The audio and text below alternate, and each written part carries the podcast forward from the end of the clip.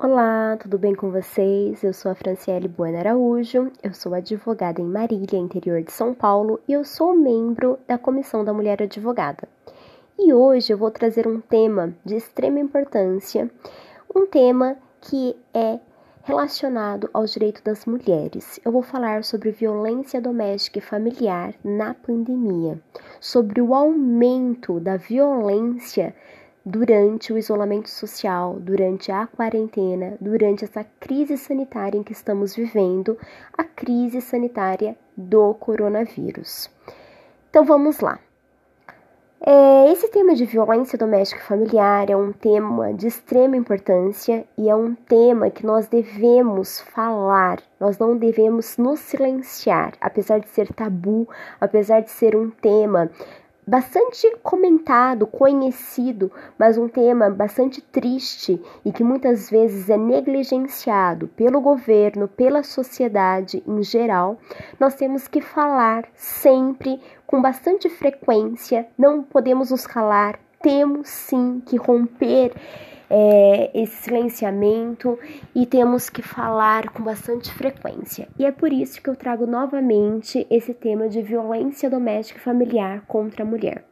A violência contra a mulher é uma questão de gênero, é uma violência de gênero e que acontece no mundo inteiro, não só no Brasil. Mas vamos focar sobre a violência aqui no Brasil. O Brasil é um país que está em quinto lugar no ranking mundial de violência contra a mulher.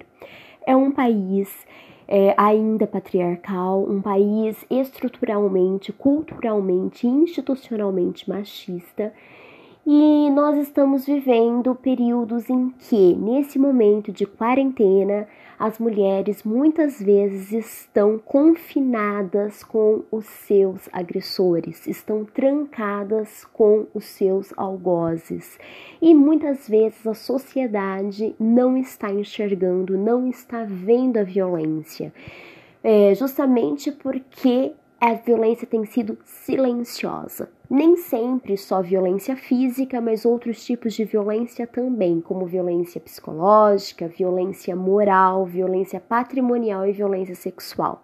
A violência psicológica, a violência moral é uma violência silenciosa, uma violência que muitas vezes a sociedade não enxerga, porque a violência física é mais fácil de ser enxergada, porque ela é uma violência que ela deixa marcas, ela deixa hematomas, ela deixa machucados.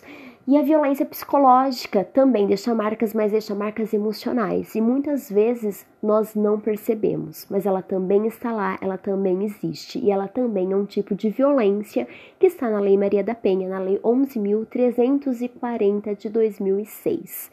E aí, o que, que eu quero dizer para vocês é que neste momento é, os números, as estatísticas aumentaram, os dados são alarmantes, são chocantes. Já eram antes da quarentena, mas agora aumentou em cerca de 50%.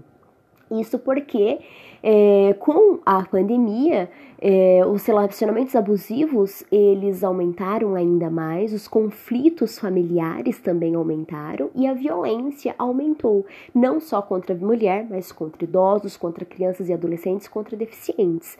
Mas nós hoje vamos falar dessa questão da violência contra a mulher na pandemia, que tem aumentado, é, inclusive os números de denúncias também aumentaram, é, os canais de denúncias aumentaram.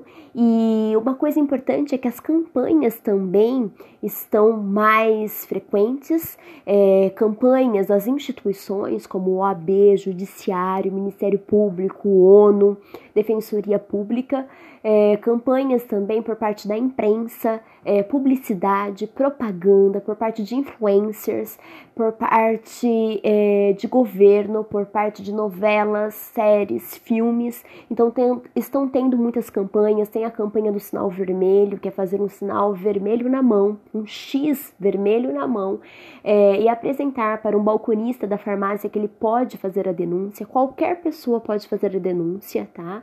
E também o que acontece é o seguinte, que tem os canais de denúncia como 180 que estão sendo muito divulgados, através também é, do aplicativo Magalu, que tem um dispositivo no aplicativo que pode fazer a denúncia, através também é, do 190, é, que é diretamente para a polícia, ou canal dos direitos humanos, que é o Disque 100.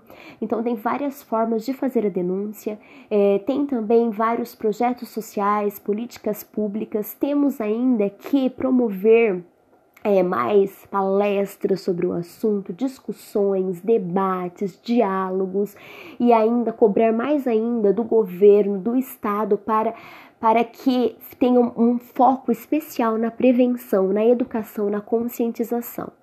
Então eu gostaria de dizer também hoje, se tiver alguma vítima nos ouvindo, dizer que, vítima, você não está sozinha, nós estamos juntas, é, nós, a Comissão da Mulher Advogada, estamos juntas com vocês.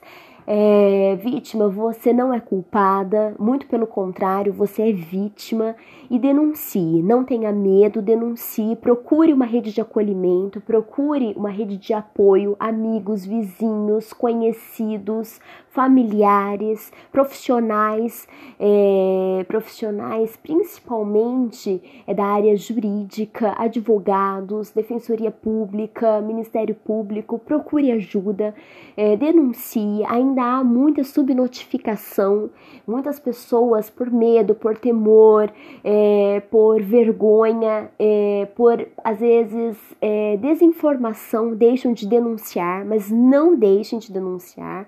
É, existem mecanismos para te proteger, para prevenir a violência, para te defender, como os mecanismos que estão na Lei Maria da Penha, como medidas protetivas de urgência. Então, denunciem. Vocês que sabem de alguém que está que tá sofrendo com essa violência, é, ofereça um acolhimento, não julgue, auxilie, é, procure ajuda de profissionais da área da, da da área jurídica e estamos juntos nessa, estamos juntas nessa. E eu digo mais para vocês que com a quarentena, com o isolamento social, com essa crise que estamos vivendo, essa crise sanitária, a violência aumentou. E nós temos que estar atentas, temos que estar sempre alertas é, com isso, com essa questão, que é uma questão tão importante que é a prevenção da violência contra a mulher. Por hoje é só, agradeço a atenção, muito obrigada pela atenção e até mais.